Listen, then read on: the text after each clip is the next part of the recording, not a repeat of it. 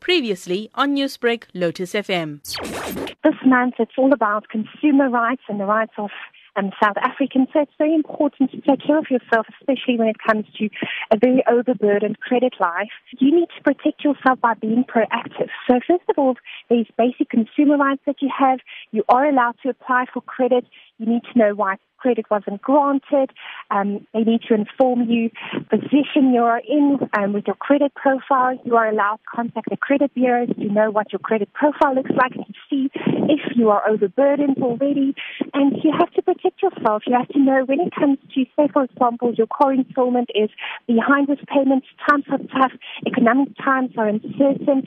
You are, there are ways to protect yourself, obviously, as a consumer. What would be some of the main ways of protecting protecting oneself as a consumer? When it comes to, say, for example, your car, car installment is behind with payments, you can decide as a consumer to voluntarily surrender your car and to to know that and you know you can give a written notice and say listen creditor or listen bank I cannot pay this anymore. Times have changed with my financial circumstances.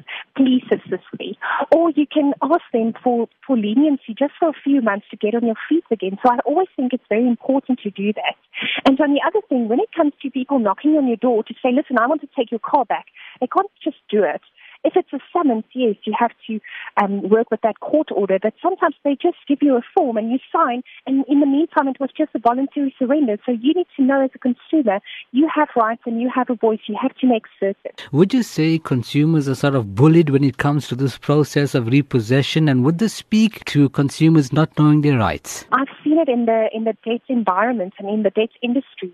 A lot of stressed consumers out there um, being bullied and harassed with calls and people knocking on their doors say, for example, like a car, um, but it's more than that. It can be furniture or even your house. So you have to be very careful as a consumer, um, and you shouldn't be bullied into anything.